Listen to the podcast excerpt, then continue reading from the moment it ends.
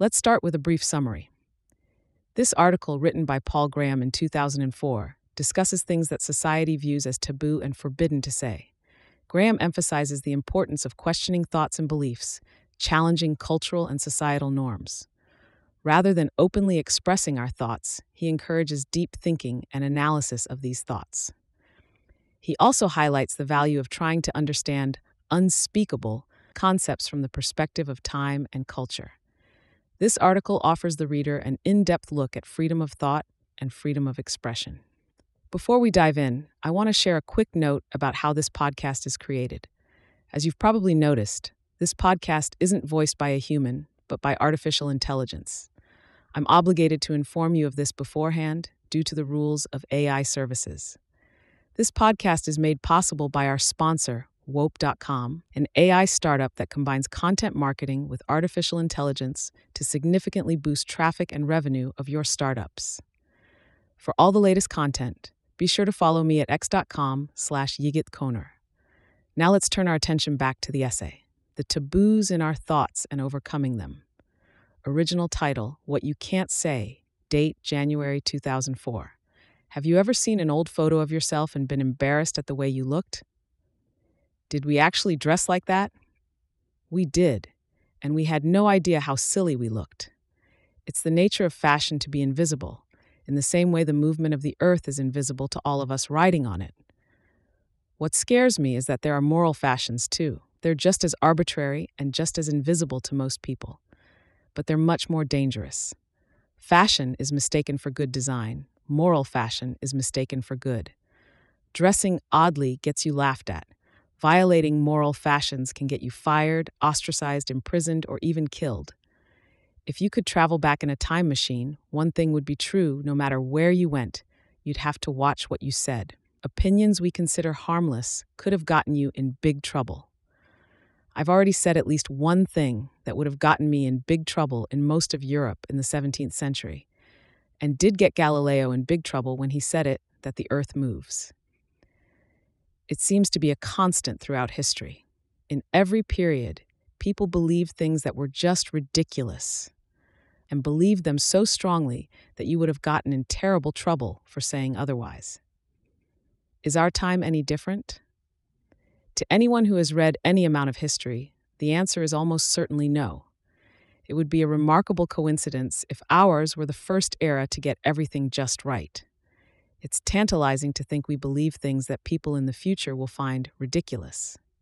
What would someone coming back to visit us in a time machine have to be careful not to say? That's what I want to study here. But I want to do more than just shock everyone with the heresy du jour. I want to find general recipes for discovering what you can't say in any era. The conformist test. Let's start with a test.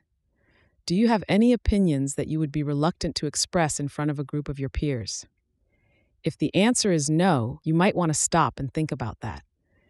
If everything you believe is something you're supposed to believe, could that possibly be a coincidence? Odds are it isn't. Odds are you just think what you're told. The other alternative would be that you independently considered every question and came up with the exact same answers that are now considered acceptable.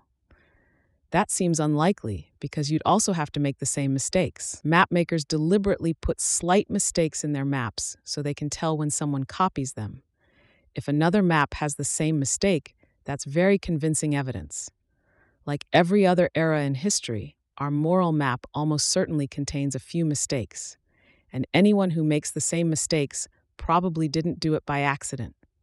It would be like someone claiming they had independently decided in 1972 that bell bottom jeans were a good idea. If you believe everything you're supposed to now, how can you be sure you wouldn't also have believed everything you were supposed to if you had grown up among the plantation owners of the pre Civil War South, or in Germany in the 1930s, or among the Mongols in 1200 for that matter? Odds are you would have. Back in the era of terms like well adjusted, the idea seemed to be that there was something wrong with you if you thought things you didn't dare say out loud. This seems backward. Almost certainly there is something wrong with you if you don't think things you don't dare say out loud. Trouble. What can't we say? One way to find these ideas is simply to look at things people do say and get in trouble for. Of course, we're not just looking for things we can't say. We're looking for things we can't say that are true, or at least have enough chance of being true that the question should remain open. But many of the things people get in trouble for saying probably do make it over this second, lower threshold. No one gets in trouble for saying that 2 plus 2 is 5, or that people in Pittsburgh are 10 feet tall. Such obviously false statements might be treated as jokes, or at worst, as evidence of insanity but they are not likely to make anyone mad. The statements that make people mad are the ones they worry might be believed. I suspect the statements that make people maddest are those they worry might be true. If Galileo had said that people in Padua were 10 feet tall, he would have been regarded as a harmless eccentric. Saying the earth orbited the sun was another matter. The church knew this would set people thinking. Certainly, as we look back on the past, this rule of thumb works well. A lot of the statements people got in trouble for seem harmless now, so it's likely that visitors from the future would agree with at least some of the statements that get people in trouble today. Do we have no Galileos? Not likely. To find them, keep track of opinions that get people in trouble and start asking could this be true? Okay, it may be heretical, or whatever modern equivalent, but might it also be true? Heresy. This won't get us all the answers, though. What if no one happens to have gotten in trouble for a particular idea yet? What if some idea would be so radioactively controversial that no one would dare express it in public? How can we find these too? Another approach is to follow that word, heresy. In every period of history, there seem to have been labels that got applied to statements to shoot them down before anyone had a chance to ask if they were true or not. Blasphemy, sacrilege, and heresy were such labels for a good part of Western history as in more recent times indecent, improper, and un American have been. By now, these labels have lost their sting. They always do. By now, they're mostly used ironically. But in their time, they had real force. The word defeatist, for example, has no particular political connotations now. But in Germany in 1917, it was a weapon, used by Ludendorff in a purge of those who favored a negotiated peace. At the start of World War II, it was used extensively by Churchill and his supporters to silence their opponents. In 1940, any argument against Churchill's aggressive policy was defeatist. Was it right or wrong? Ideally, no one got far enough to ask that. We have such labels today, of course, quite a lot of them, from the all purpose inappropriate to the dreaded divisive. In any period, it should be easy to figure out what such labels are simply by looking at what people call ideas they disagree with besides untrue. When a politician says his opponent is mistaken, that's a straightforward criticism. But when he attacks a statement as divisive or racially insensitive, instead of arguing that it's false, we should start paying attention. So, another way to figure out which of our taboos future generations will laugh at is to start with the labels. Take a label sexist, for example, and try to think of some ideas that would be called that. Then for each ask, might this be true? Just start listing ideas at random. Yes, because they won't really be random. The ideas that come to mind first will be the most plausible ones. They'll be things you've already noticed but didn't let yourself think. In 1989, some clever researchers tracked the eye movements of radiologists as they scanned chest images for signs of lung cancer. They found that even when the radiologists missed a cancerous lesion, their eyes had usually paused at the sight of it. Part of their brain knew there was something there. It just didn't percolate all the way up into conscious knowledge. I think many interesting heretical thoughts are already mostly formed in our minds. If we turn off our self censorship temporarily, those will be the first to emerge time and space. If we could look into the future, it would be obvious which of our taboos they'd laugh at. We can't do that, but we can do something almost as good. We can look into the past. Another way to figure out what we're getting wrong is to look at what used to be acceptable and is now unthinkable. Changes between the past and the present sometimes do represent progress. In a field like physics, if we disagree with past generations, it's because we're right and they're wrong. But this becomes rapidly less true as you move away from the certainty of the hard sciences. By the time you get to social questions, many changes are just fashion. The age of consent fluctuates like hemlines. We may imagine that we are a great deal smarter and more virtuous than past generations, but the more history you read, the less likely this seems. People in past times were much like us not heroes, not barbarians.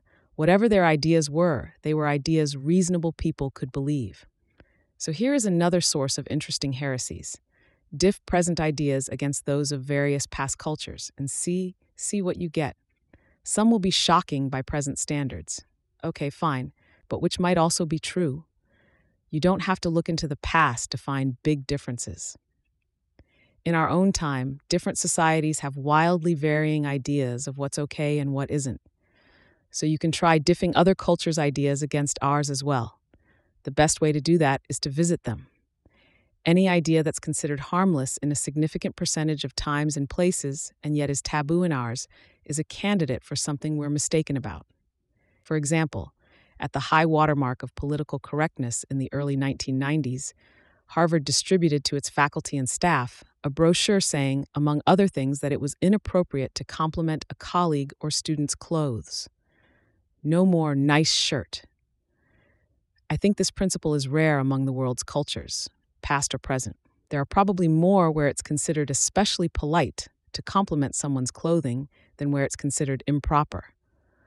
Odds are this is, in a mild form, an example of one of the taboos a visitor from the future would have to be careful to avoid if he happened to set his time machine for Cambridge, Massachusetts, 1992. Prigs. Of course, if they have time machines in the future, they'll probably have a separate reference manual just for Cambridge. This has always been a fussy place, a town of I-dotters and T-crossers, where you're liable to get both your grammar and your ideas corrected in the same conversation. And that suggests another way to find taboos. Look for prigs and see what's inside their heads. Kids' heads are repositories of all our taboos. It seems fitting to us that kids' ideas should be bright and clean. The picture we give them of the world is not merely simplified to suit their developing minds, but sanitized as well to suit our ideas of what kids ought to think. You can see this on a small scale in the matter of dirty words. A lot of my friends are starting to have children now, and they're all trying not to use words like fuck and shit within babies' hearing, lest babies start using these words too. But these words are part of the language, and adults use them all the time. So parents are giving their kids an inaccurate idea of the language by not using them. Why do they do this? because they don't think it's fitting that kids should use the whole language. We like children to seem innocent. Most adults, likewise, deliberately give kids a misleading view of the world. One of the most obvious examples is Santa Claus. We think it's cute for little kids to believe in Santa Claus. I myself think it's cute for little kids to believe in Santa Claus. But one wonders do we tell them this stuff for their sake or for ours?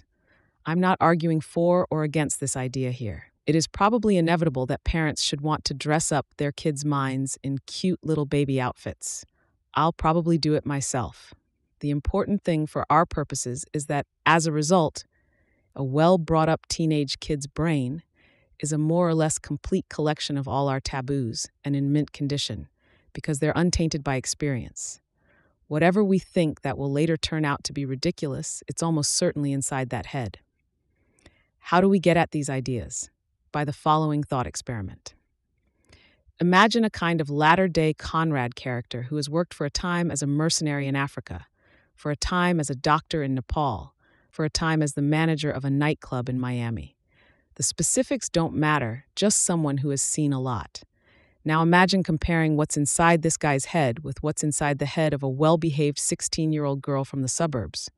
What does he think that would shock her? He knows the world. She knows, or at least embodies, present taboos. Subtract one from the other, and the result is what we can't say. Mechanism. I can think of one more way to figure out what we can't say to look at how taboos are created. How do moral fashions arise, and why are they adopted? If we can understand this mechanism, we may be able to see it at work in our own time. Moral fashions don't seem to be created the way ordinary fashions are. Ordinary fashions seem to arise by accident when everyone imitates the whim of some influential person. The fashion for broad toed shoes in late 15th century Europe began because Charles VIII of France had six toes on one foot. The fashion for the name Gary began when the actor Frank Cooper adopted the name of a tough mill town in Indiana. Moral fashions more often seem to be created deliberately. When there's something we can't say, it's often because some group doesn't want us to. The prohibition will be strongest when the group is nervous. The irony of Galileo's situation was that he got in trouble for repeating Copernicus's ideas. Copernicus himself didn't. In fact, Copernicus was a canon of a cathedral and dedicated his book to the Pope. But by Galileo's time, the church was in the throes of the Counter Reformation and was much more worried about unorthodox ideas. To launch a taboo, a group has to be poised halfway between weakness and power. A confident group doesn't need taboos to protect it. It's not considered improper to make disparaging remarks about Americans or the English, and yet a group has to be powerful enough to enforce a taboo. Coprophiles, as of this writing, don't seem to be numerous or energetic enough to have had their interests promoted to a lifestyle. I suspect the biggest source of moral taboos will turn out to be power struggles in which one side only barely has the upper hand. That's where you'll find a group powerful enough to enforce taboos, but weak enough to need them. Most struggles, whatever they're really about, will be cast as struggles between competing ideas. The English Reformation was at bottom a struggle for wealth and power, but it ended up being cast as a struggle to preserve the souls of Englishmen from the corrupting influence of Rome. It's easier to get people to fight for an idea. And whichever side wins, their ideas will also be considered to have triumphed, as if God wanted to signal his agreement by selecting that side as the victor.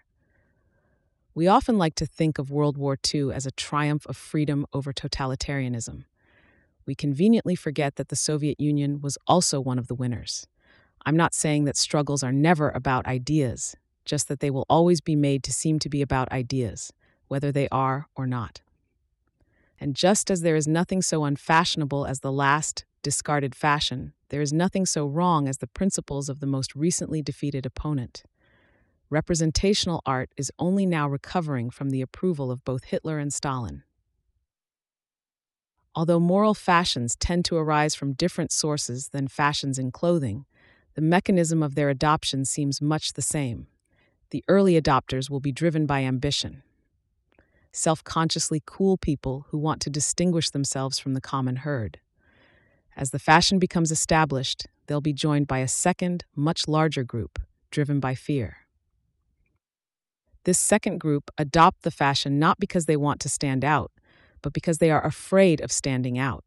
So if you want to figure out what we can't say, look at the machinery of fashion and try to predict what it would make unsayable. What groups are powerful but nervous, and what ideas would they like to suppress?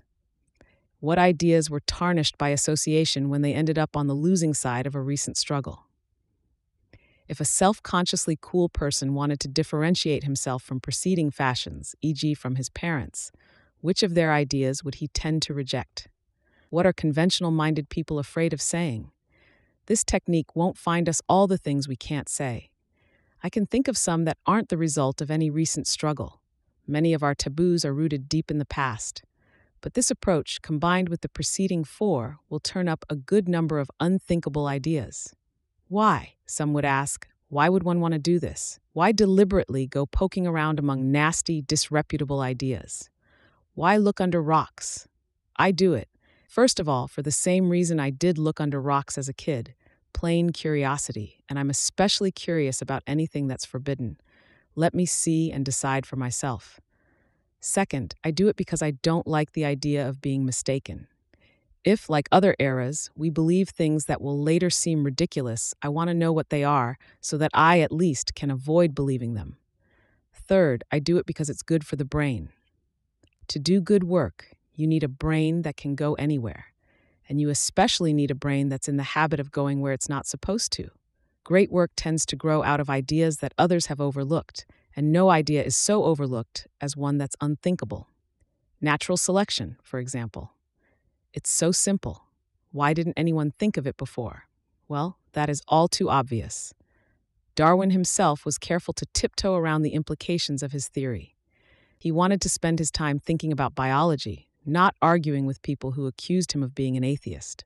In the sciences, especially, it's a great advantage to be able to question assumptions. The MO of scientists, or at least of the good ones, is precisely that look for places where conventional wisdom is broken, and then try to pry apart the cracks and see what's underneath. That's where new theories come from. A good scientist, in other words, does not merely ignore conventional wisdom, but makes a special effort to break it. Scientists go looking for trouble. This should be the MO of any scholar, but scientists seem much more willing to look under rocks. Why? It could be that the scientists are simply smarter. Most physicists could, if necessary, make it through a PhD program in French literature, but few professors of French literature could make it through a PhD program in physics. Or it could be because it's clearer in the sciences whether theories are true or false, and this makes scientists bolder. Or it could be that, because it's clearer in the sciences whether theories are true or false, you have to be smart to get jobs as a scientist, rather than just a good politician.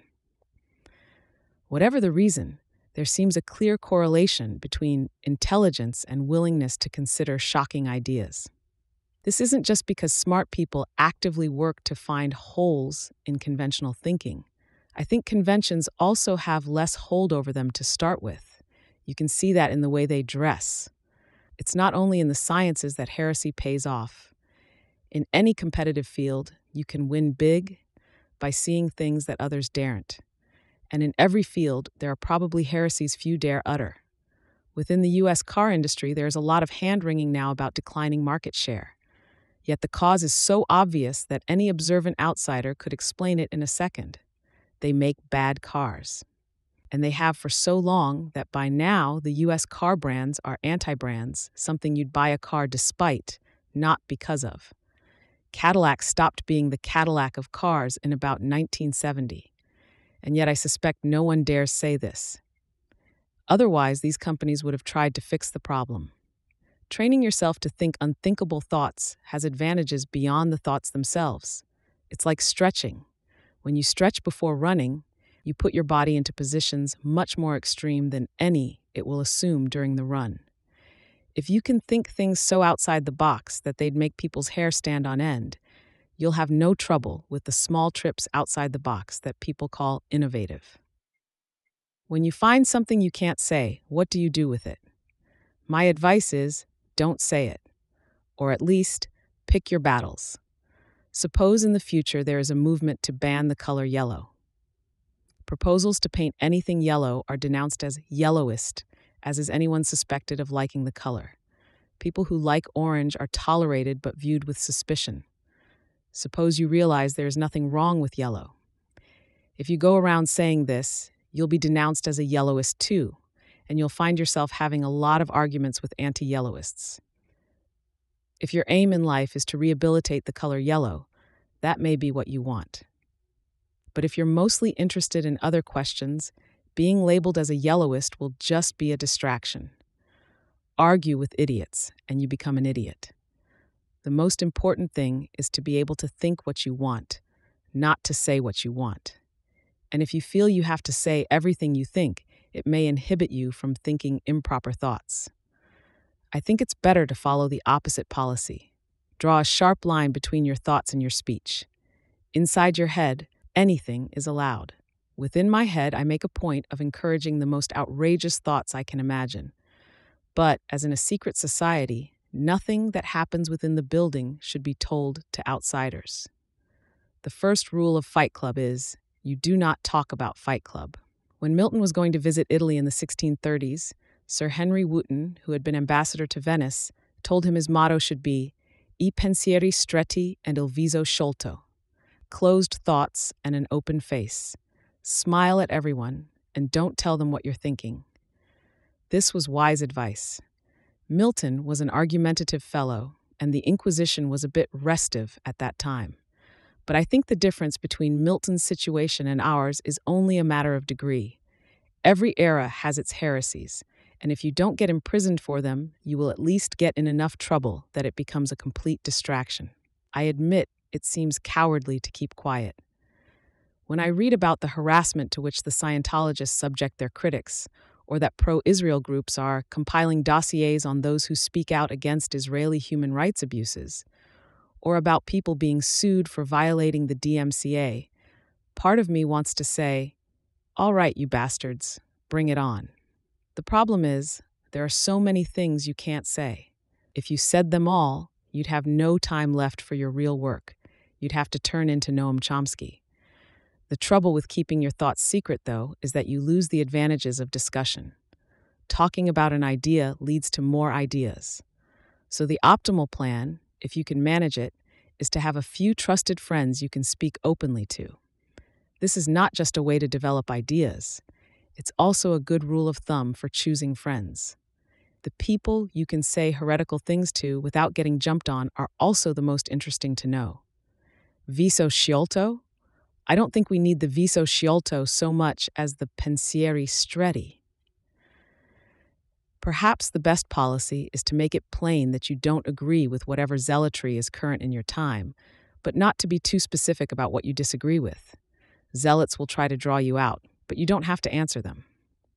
If they try to force you to treat a question on their terms by asking, Are you with us or against us? you can always just answer neither. Better still, answer, I haven't decided. That's what Larry Summers did when a group tried to put him in this position.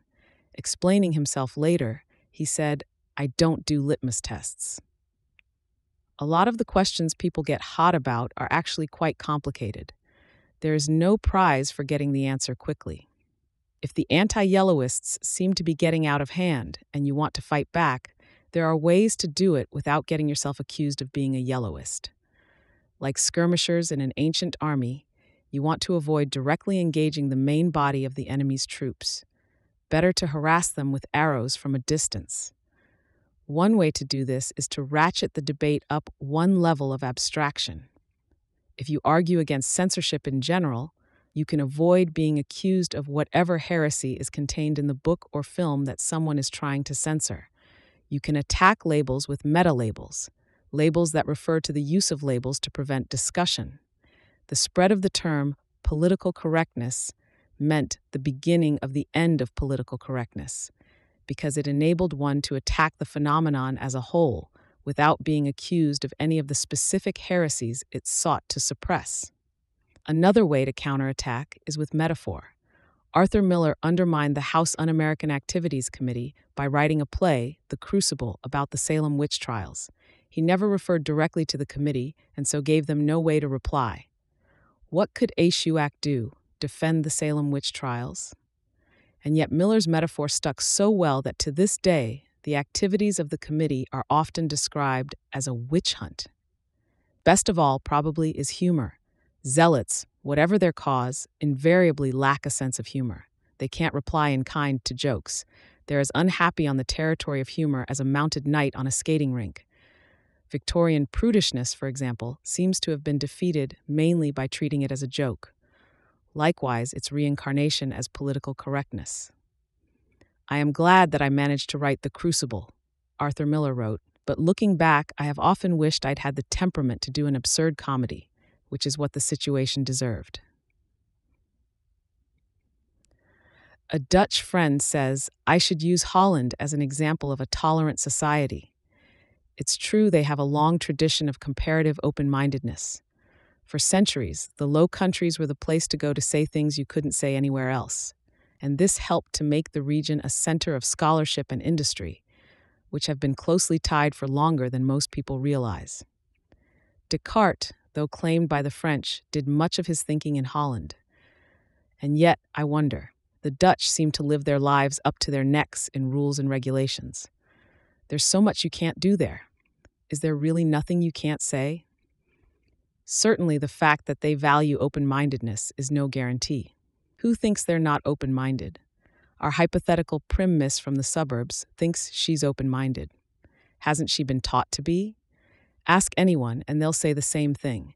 They're pretty open minded, though they draw the line at things that are really wrong. Some tribes may avoid wrong as judgmental and may instead use a more neutral sounding euphemism like negative or destructive. When people are bad at math, they know it because they get the wrong answers on tests. But when people are bad at open mindedness, they don't know it. In fact, they tend to think the opposite. Remember, it's the nature of fashion to be invisible. It wouldn't work otherwise. Fashion doesn't seem like fashion to someone in the grip of it. It just seems like the right thing to do. It's only by looking from a distance that we see oscillations in people's idea of the right thing to do and can identify them as fashions. Time gives us such distance for free. Indeed, the arrival of new fashions makes old fashions easy to see because they seem so ridiculous by contrast. From one end of a pendulum swing, the other end seems especially far away. To see fashion in your own time, though, requires a conscious effort. Without time to give you distance, you have to create distance yourself. Instead of being part of the mob, stand as far away from it as you can and watch what it's doing, and pay especially close attention whenever an idea is being suppressed. Web filters for children and employees often ban sites containing pornography, violence, and hate speech. What counts as pornography and violence, and what, exactly, is hate speech? This sounds like a phrase out of 1984. Labels like that are probably the biggest external clue. If a statement is false, that's the worst thing you can say about it. You don't need to say that it's heretical, and if it isn't false, it shouldn't be suppressed. So when you see statements being attacked as Xist or YIC, substitute your current values of X and Y, whether in 1630 or 2030, that's a sure sign that something is wrong. When you hear such labels being used, ask why especially if you hear yourself using them. It's not just the mob you need to learn to watch from a distance. You need to be able to watch your own thoughts from a distance. That's not a radical idea, by the way. It's the main difference between children and adults. When a child gets angry because he's tired, he doesn't know what's happening. An adult can distance himself enough from the situation to say, Never mind, I'm just tired. I don't see why one couldn't by a similar process, learn to recognize and discount the effects of moral fashions. You have to take that extra step if you want to think clearly. But it's harder because now you're working against social customs instead of with them. Everyone encourages you to grow up to the point where you can discount your own bad moods. Few encourage you to continue to the point where you can discount society's bad moods. How can you see the wave when you're the water? Always be questioning. That's the only defense. What can't you say? And why? paulgraham.com slash saynotes.tem. Thanks to Sarah Harlin, Trevor Blackwell, Jessica Livingston, Robert Morris, Eric Raymond, and Bob van der Zwaan for reading drafts of this essay, and to Lisa Randall, Jackie McDonough, Ryan Stanley, and Joel Rainey for conversations about heresy. Needless to say, they bear no blame for opinions expressed in it, and especially for opinions not expressed in it.